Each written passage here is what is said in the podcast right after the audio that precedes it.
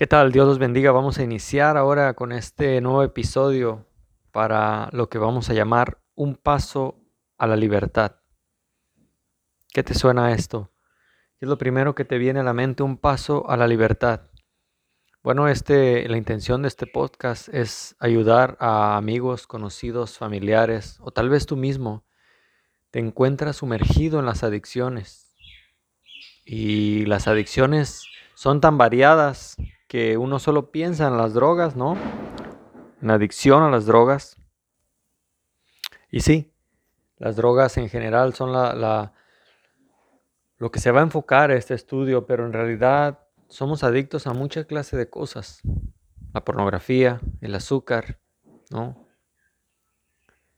Acompáñame en este estudio bíblico para la recuperación y abuso de las drogas. Este, este libro que me regalaron en, en, la conferencia de pastores. Me gustaría compartir contigo paso a paso este capítulo.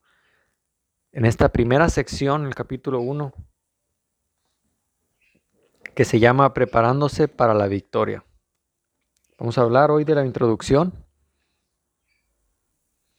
Este curso no tiene costo, no, la intención de hecho iría en contra de las políticas de, de este libro es de Calvary Chapel Costa Mesa, que ninguna porción de esta publicación puede reproducirse ni guardarse en un sistema de recopilación con el propósito de venderla a ningún precio que exceda el costo de producción. Entonces, este libro es para ayudarte, no tiene ningún costo el material. Voy a tratar de ponerte la liga donde puedas accesar al, al material completo, que repito, no tiene ningún costo. Lo primero que tenemos que hacer es eh, entender la adicción. ¿No? ¿Qué es una adicción? El Dios del genoma humano, el que nos creó, nos puede explicar mucho mejor cómo funcionamos, ¿no? De hecho, eh, preparé varios pasajes bíblicos que hablan eh, de estas tres fuentes, ¿no? Estas tres recursos que Dios nos ha dado hablando de lo fisiológico, que es la alimentación, el descanso y el ejercicio. Pero en términos sencillos, la forma en que los narcóticos afectan el cuerpo eh, es, es, como la raíz de, de, de esta dependencia a las drogas. Hay una analogía que viene aquí muy interesante que me gustaría compartir contigo para entender y para en específico nosotros que, bueno, al menos tal vez como, como yo, no seas médico, no seas doctor, en caso soy ingeniero, esta analogía nos ayuda muy bien a entender lo que sucede en el cuerpo de un, de un dependiente. Hay que comprender un par de cosas, cosas que a veces damos por hecho, ¿no? Como decimos, solo échale ganas, pues solamente deja de usar drogas, es sencillo fácil, ¿por qué no lo haces, no? Bueno, muchos neuroquímicos que se producen de forma natural en nuestro cuerpo son utilizados para controlar las muchas funciones de nuestro cuerpo. Los neuroquímicos, por ejemplo, la serotonina, no sé si has escuchado de ella. La serotonina es nuestro neuroquímico del equilibrio del estado de ánimo. O sea, es la, la la serotonina se encarga de esto, darle equilibrio a nuestro estado de ánimo. La dopamina, por ejemplo, nos permite sentir placer. Las endorfinas son analgésicos naturales. Todo eso lo tenemos en nuestro cuerpo, nuestro cuerpo lo debería producir, ¿no? Para la mayoría de los seres humanos, los diferentes, eh, nuestros diferentes neuroquímicos se reponen mediante tres fuentes o tres sí, tres fuentes que te hablaba al inicio. La alimentación, es decir, si tienes una buena alimentación, hablaré después de la alimentación eh, que la Biblia habla en muchos pasajes, que de hecho algo que admiro de los adventistas, no, yo no practico el adventismo, no, no creas que estoy tratando de venderte ¿no? alguna denominación, pero los adventistas cuidan mucho esta parte de la alimentación. De hecho, hay grupos adventistas que han hecho estudios en ellos donde encuentran que la mayoría de ellos están están súper sanos, o sea, ellos tienen una base alimenticia muy buena. Bueno, una de las, de las partes donde, donde nuestro cuerpo repone esos neuroquímicos que deberíamos tener de manera balanceada. El primero es la alimentación. Hay algo que yo estoy practicando, no es una religión, sino una dieta, la dieta cetogénica, que tal vez en otro podcast te hablaré de los beneficios físicos. Uno es la alimentación, el otro es el descanso. Dios tuvo que obligar a su pueblo Israel a, descansar, ¿no? Estos judíos que estaban constantemente eh, trabajando y que y aún en día, hoy en día son muy conocidos por ser tan trabajadores, Dios necesita y nos pide, bueno, Dios no necesita, perdón, Dios nos, nos manda de hecho a que descansemos, a que dediquemos un día a descansar, a meditar en su palabra, pero estoy hablando también de descansar eh, y de varios consejos que hay que dan los médicos a la hora de ir al descanso. Uno es no ver el celular antes de dormir, uno es dormirnos a la misma hora, ¿no? tratar de no pasarnos de nuestras, nuestra, de las, de las horas de noche, ¿no? De, antes de irnos a acostar, cenar ligero, bueno, alimentación, descanso y el tercero es el ejercicio. Está comprobado que el ejercicio libera estas, estas endorfinas, estos analgésicos naturales. El ejercicio es súper recomendable. Más allá de bajar de peso, mucha gente hace ejercicio, no baja de peso. Más allá de bajar de peso, el ejercicio es, es una buena fuente de, de estos neuroquímicos que son repuestos, ¿no? de manera natural. Entonces,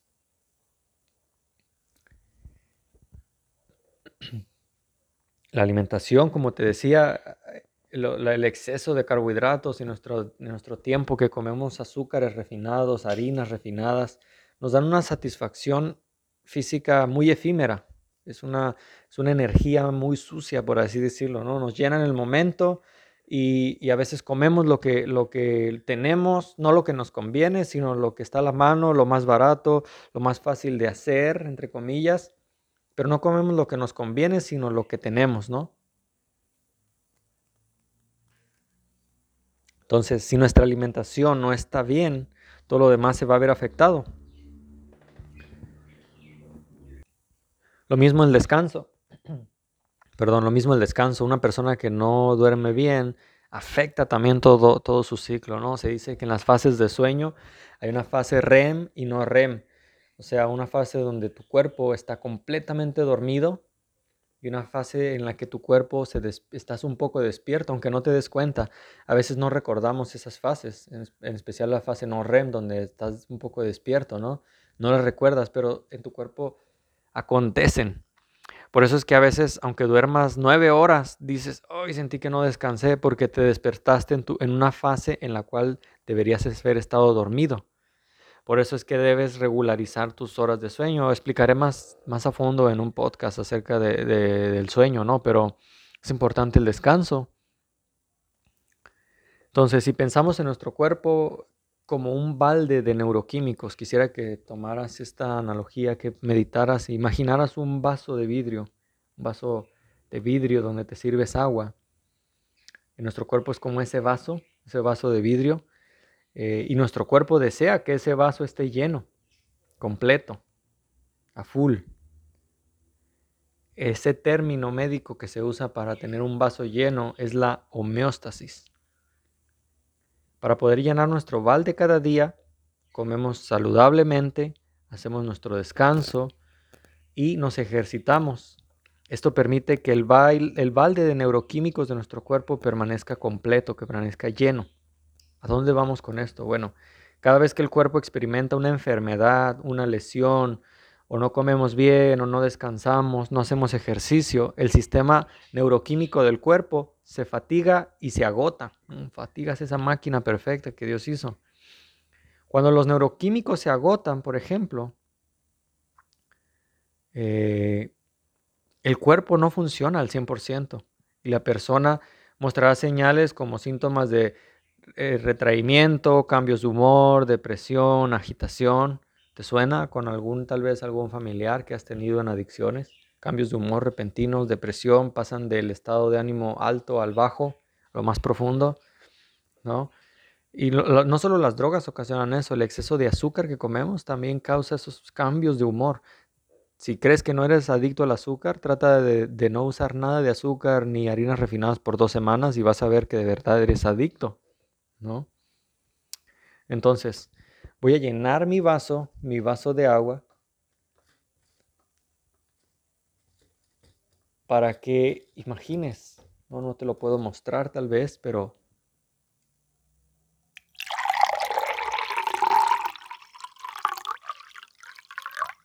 ahí estoy llenando mi vaso de agua, está lleno, así debería estar. Si mi vaso está lleno, mi cuerpo está satisfecho, está en la homeostasis, ¿no? Ahora, ¿qué sucede con los narcóticos y con el alcohol? Hemos hablado de lo fisiológico. Un balde que no está lleno, voy a tomarle a mi vaso de agua.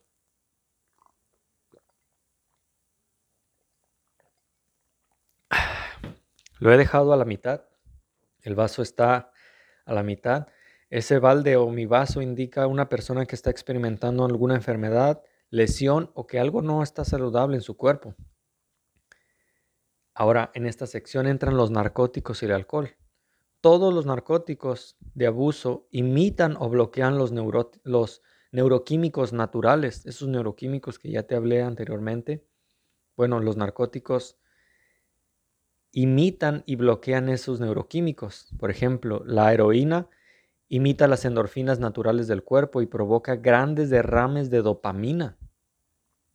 O sea, el vaso se desborda, ahora de estar vacío se desborda, el agua sale por los lados por tanta dopamina, tanta, tanta endorfinas que se liberan que, que debería hacerlo naturalmente el cuerpo, bueno, ahora se ven desbordadas, ahora hay un exceso.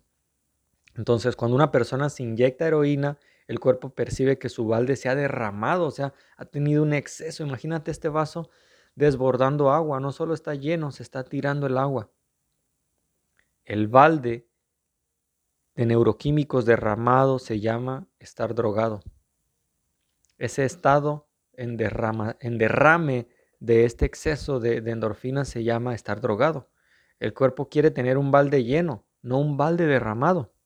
Entonces, cuando sucede esta analogía que te estoy platicando, el cuerpo controla la única cosa sobre la cual tiene control y es el neuroquímico natural. Al tener un exceso de un, neuroquímico, eh, digamos, eh, artificial, el cuerpo ahora tiene que controlar el neuroquímico natural y decirle, hey, bájale al neuroquímico natural, ahora tenemos un exceso. En este ejemplo, el consumidor de heroína el cuerpo de, esa persona va a empezar a parar la producción de endorfinas naturales, ya que el cuerpo no puede diferenciar entre la heroína y las endorfinas. Ahora, esas, eh, endorfinas naturales se están viendo rebasadas por las endorfinas artificiales. Entonces detiene su producción de endorfinas, esas endorfinas naturales que deberías tener. Y el balde está, pero tirándose, ¿no? Solo eso va a durar solo, vamos a ver cuánto va a durar eso, ¿no? Esos narcóticos imitan y bloquean los neuroquímicos naturales. Mira la obra de Satanás, él ha venido a imitar toda la obra que Dios ha hecho. Puede, puede a, vestirse de ángel de luz, de algo atractivo, como se ofreció a, Eva, ¿no? algo atractivo a los ojos, algo que imita lo que naturalmente debería suceder en el cuerpo desgraciadamente como, como la mayoría de los pecados, la vida de la heroína en la sangre, o sea, el tiempo que dura una persona intoxicada es de entre 4 a 6 horas. 4 a 6 horas va a estar intoxicada desbordándose su vaso en, en esas endorfinas. Pero pasadas esas 4 a 6 horas de intoxicación, donde tuvo un exceso de éxtasis, ¿no? de, de, de esa sensación, el consumidor no solo ha perdido la heroína en el sistema, en su sistema. También ha experimentado una disminución en su producción natural de endorfinas. Imagínate, de haber pasado esa montaña rusa de sentirse súper bien, ahora que pasó el efecto de la heroína, se siente súper mal porque su cuerpo ya no está produciendo endorfinas naturales, porque ha dado paso a las artificiales, ahora se siente, pero como dicen en el bajón. Sin la heroína, el balde del consumidor está en realidad agotado de manera significativa. Después de haber pasado de estar lleno a rebosando, tirándose, ahora ha pasado a estar casi vacío, de manera muy significativa. Si te puedes imaginar este vaso, ahora está con un poquitito de agua, apenas si se ve el agua. ¿no? Después de usar los narcóticos, la necesidad de usar narcóticos repetidamente para poder reponer el balde. Lo que la persona intenta, lo que su cuerpo está intentando es reponer ese balde que se ha quedado casi vacío. El cuerpo del consumidor en este punto está ansiando la normalidad. No es que el drogadicto ahora desea eh, tener ese éxtasis. En realidad, estimado oyente, lo que el drogadicto necesita es regresar a su estado de normalidad. No es que quiere excederse, él solo quiere regresar a su cuerpo, quiere regresar al estado de normalidad, al igual que el balde de una persona sana, tú y yo, por ejemplo. El drogadicto solo necesita llegar a ese estado de normalidad. Él piensa que lo hace para extasiarse, pero aquí viene el, engaño que, da este tipo de sustancias. No es que va a extasiarse, lo que las drogas le dan es simplemente un estado de normalidad como estamos ahorita tú y yo, en reposo. Para la mayoría de los consumidores de drogas, ese deseo conduce a un mayor consumo de drogas con el fin de restaurar el balde o el vaso de agua. Y entonces este ciclo se repite. Él llena y desborda este vaso, luego el vaso se ve vacío y él tiene que volver a llenar y desbordar este vaso para sentirse en un estado de normalidad. Hasta después de múltiples usos de una cantidad de, uso, la cantidad depende del fármaco ¿no? y del individuo. Hay personas que usan una cierta cantidad en un cierto fármaco, pero el consumidor ha establecido una nueva normalidad ¿no? Como ahora la nueva normalidad es traer cubrebocas. Bueno, ahora su cuerpo ha establecido una nueva normalidad. Estar drogado es la normalidad. Su propia producción natural de neuroquímicos, lo que en un momento determinado está tan disminuido en el, en el que el usuario confía en la droga para sentirse más o menos normal. Un vaso de agua medio lleno es la normalidad de un adicto. Esa es su normalidad. Tener su vaso a la mitad es la nueva normalidad. Incluso después de usar una droga, para reponer ese balde o ese vaso, nunca vuelve a alcanzar el nivel de normalidad. Un drogadicto siempre tiene el vaso medio lleno. Nunca logra alcanzar eso. En esta fase es donde el consumidor es adicto a la droga y sin la droga el consumidor no puede funcionar en el área en que su neuroquímico natural fue responsable de actuar. Es decir, su cuerpo estaba listo para producir neuroquímicos naturales, pero ahora por el uso de las drogas jamás va a lograr, va a llegar a esa, a esa estabilidad y ese nivel de neuroquímicos. Más de 500 drogadictos que ha entrevistado el autor de este libro les pregunta, ¿cuál fue tu mejor intoxicación? Y el 100% de ellos les responde la primera vez. Su mejor intoxicación fue la primera vez que se drogaron. El drogadicto nunca vuelve a establecer este nivel de éxtasis con el cual lo hicieron la primera vez. Siempre la primera vez le da el éxtasis mayor porque como ya explicamos en la analogía del vaso, el vaso nunca llega a estar ya rebosando, siempre está a la mitad usando drogas. Imagínate ahora sin usar drogas, está casi vacío. Sin la sanidad de Dios, la, evidencia ha demostrado que un drogadicto nunca más volverá a tener un balde neuroquímico completamente lleno. Una vez que un adicto deja de consumir drogas y alcohol, en el mejor de los casos, en el mejor escenario, después de que una persona se ha vuelto adicta a una droga, le toma al cuerpo humano un promedio de uno a dos años para que el sistema neuroquímico sane. Imagínate, uno a dos años. Uno a dos años. Entonces, este pequeño ejemplo solo fue para que entendamos lo que sucede en la, en la fisiología de alguien adicto a las drogas. No es fácil. Incluso te pudiera decir, sin la ayuda de Dios es imposible.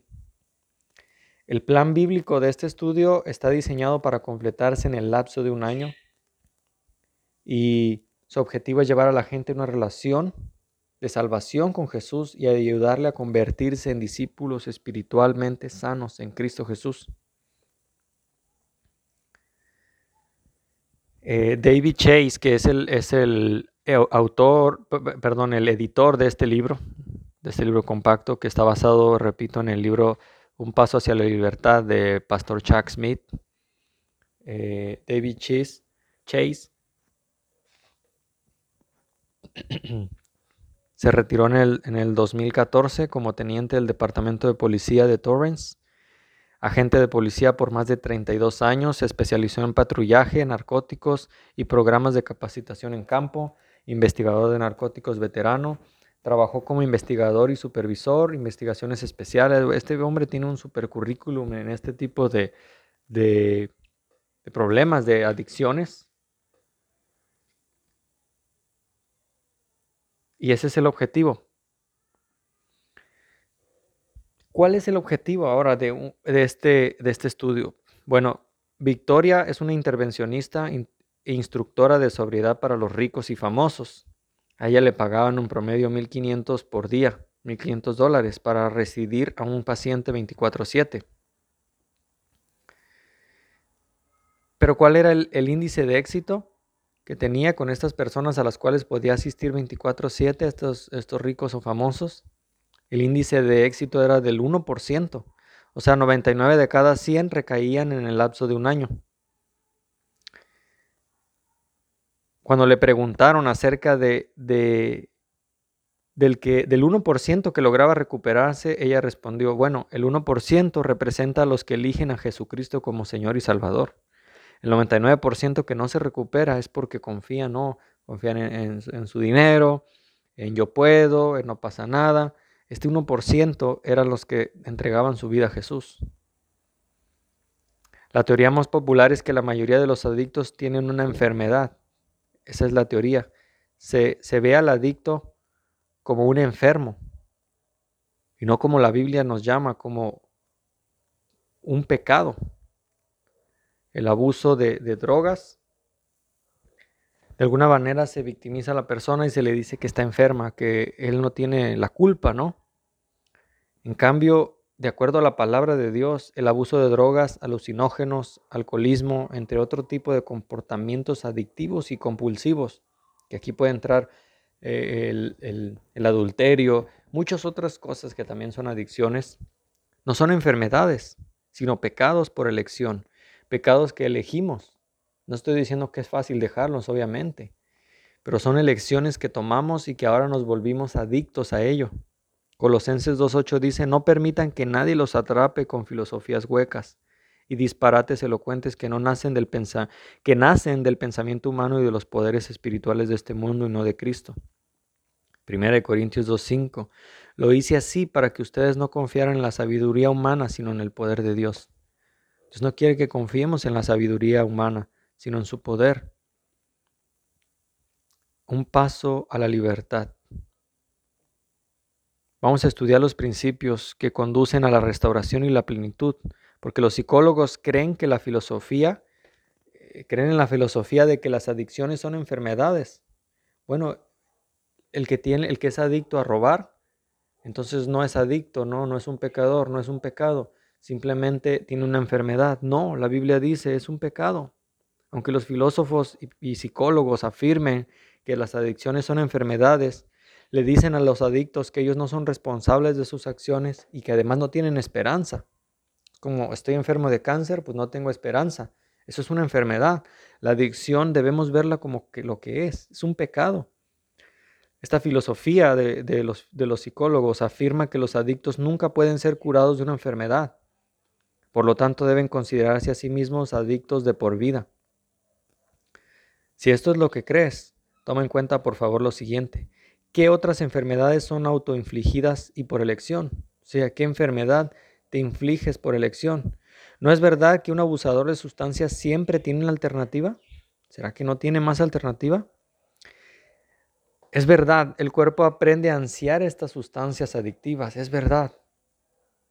Pero también esto se puede superar, incluso con síntomas de abstinencia. Una persona siempre tiene dos opciones, aceptar ese remedio temporal o soportar la incomodidad de la abstinencia.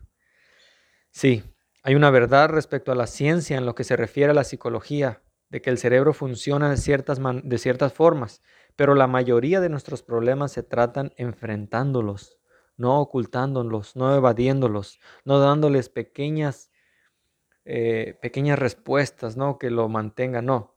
La mala noticia es esa, que tienes que enfrentar tu problema. La buena noticia es que la palabra de Dios tiene una respuesta para todos nuestros problemas, incluso con las cuestiones fisiológicas del cuerpo que tienen que ver con la función neurológica. La palabra de Dios te ofrece una solución. Incluso si no crees que la adicción es una enfermedad, pudiera ser tentado a suponer que el abuso de drogas y alcohol son un tipo de adicción física del que Dios no puede ayudarte a, superar, junto con la pornografía, la homosexualidad, los juegos de azar, los trastornos alimenticios, la ira o algún otro comportamiento compulsivo. Si has llegado a la conclusión de que tienen de que los que tienen comportamientos adictivos o compulsivos y quieren desesperadamente parar pero no pueden, déjame decirte que hay esperanza. Jesús dijo en Mateo, vengan a mí todos los que estén cansados y lleven cargas pesadas y yo les daré descanso. ¿Le crees a Jesús? ¿O le llamarías mentiroso cuando dice que Él puede llevar nuestras cargas y darnos descanso? Pónganse mi yugo Déjenme enseñarles, porque yo soy humilde y tierno de corazón, y encontrarán descanso para su alma. Cuando las personas deciden soportar la abstinencia y estar limitadas confiando en sus fuerzas, Dios les Jesucristo como Salvador, para salvarlas incluso de la adicción y elegirlos como el Señor de su vida. Permítele a Él que por medio de su palabra gobierne tus pensamientos y adicciones. Jesús declaró, por lo tanto, si el Hijo los liberare, serán verdaderamente libres. Solamente si el Hijo te libera, serás verdaderamente libre. Jesús quiere liberar a las personas de la adicción. Y cuando recibes a Jesús como Señor y Salvador de tu vida, básicamente los, los estás invitando a gobernarte. Ahora quieres una relación con el Dios viviente que mora dentro de ti. Yo creo en este tipo de estudios, en este tipo de, cursos, porque lo he visto. He visto tantos hombres que me hubiera dado un temor tremendo encontrármelos en la calle siete años antes de su conversión, hombres que fueron asesinos, que estuvieron en la cárcel, los ves tatuados, los ves llorando, adorando al Señor, los puedes abrazar, los ves con una humildad grande, hombres grandes, eh, eh, que tuvieron mucho tiempo ¿no? en esos lugares a hacer ejercicio y uno dice, wow, con tantos tatuajes, con tanto testimonio, ¿de dónde lo sacó Dios? Lo puede hacer contigo. Dios ha decidido usar lo más bajo y menospreciado, lo que la sociedad despreció, lo que la sociedad dijo, ya no hay oportunidad para él. El Señor se gloría en usar ese tipo de hombres. Déjate usar por Dios. Comparte este, este estudio que voy a empezar, que estamos empezando, para que alguien más que esté pasando por esta situación sepa que no se ha acabado todo, que hay salida, que hay respuesta en el Hijo de Dios, que Jesús puede sanarlo si cree. Solo Él te pide, no te pide que, que vengas hoy perfecto para que Dios te acepte, sino que reconozcas que necesitas que Él te sane, que Él te cure, que Él te libre de esas cadenas. Dios te bendiga. Esto solo ha sido la introducción. Vamos a ver qué dice la Biblia acerca de las adicciones, eh, de este asesoramiento. Y gracias por escuchar el podcast y compartirlo. Bendiciones.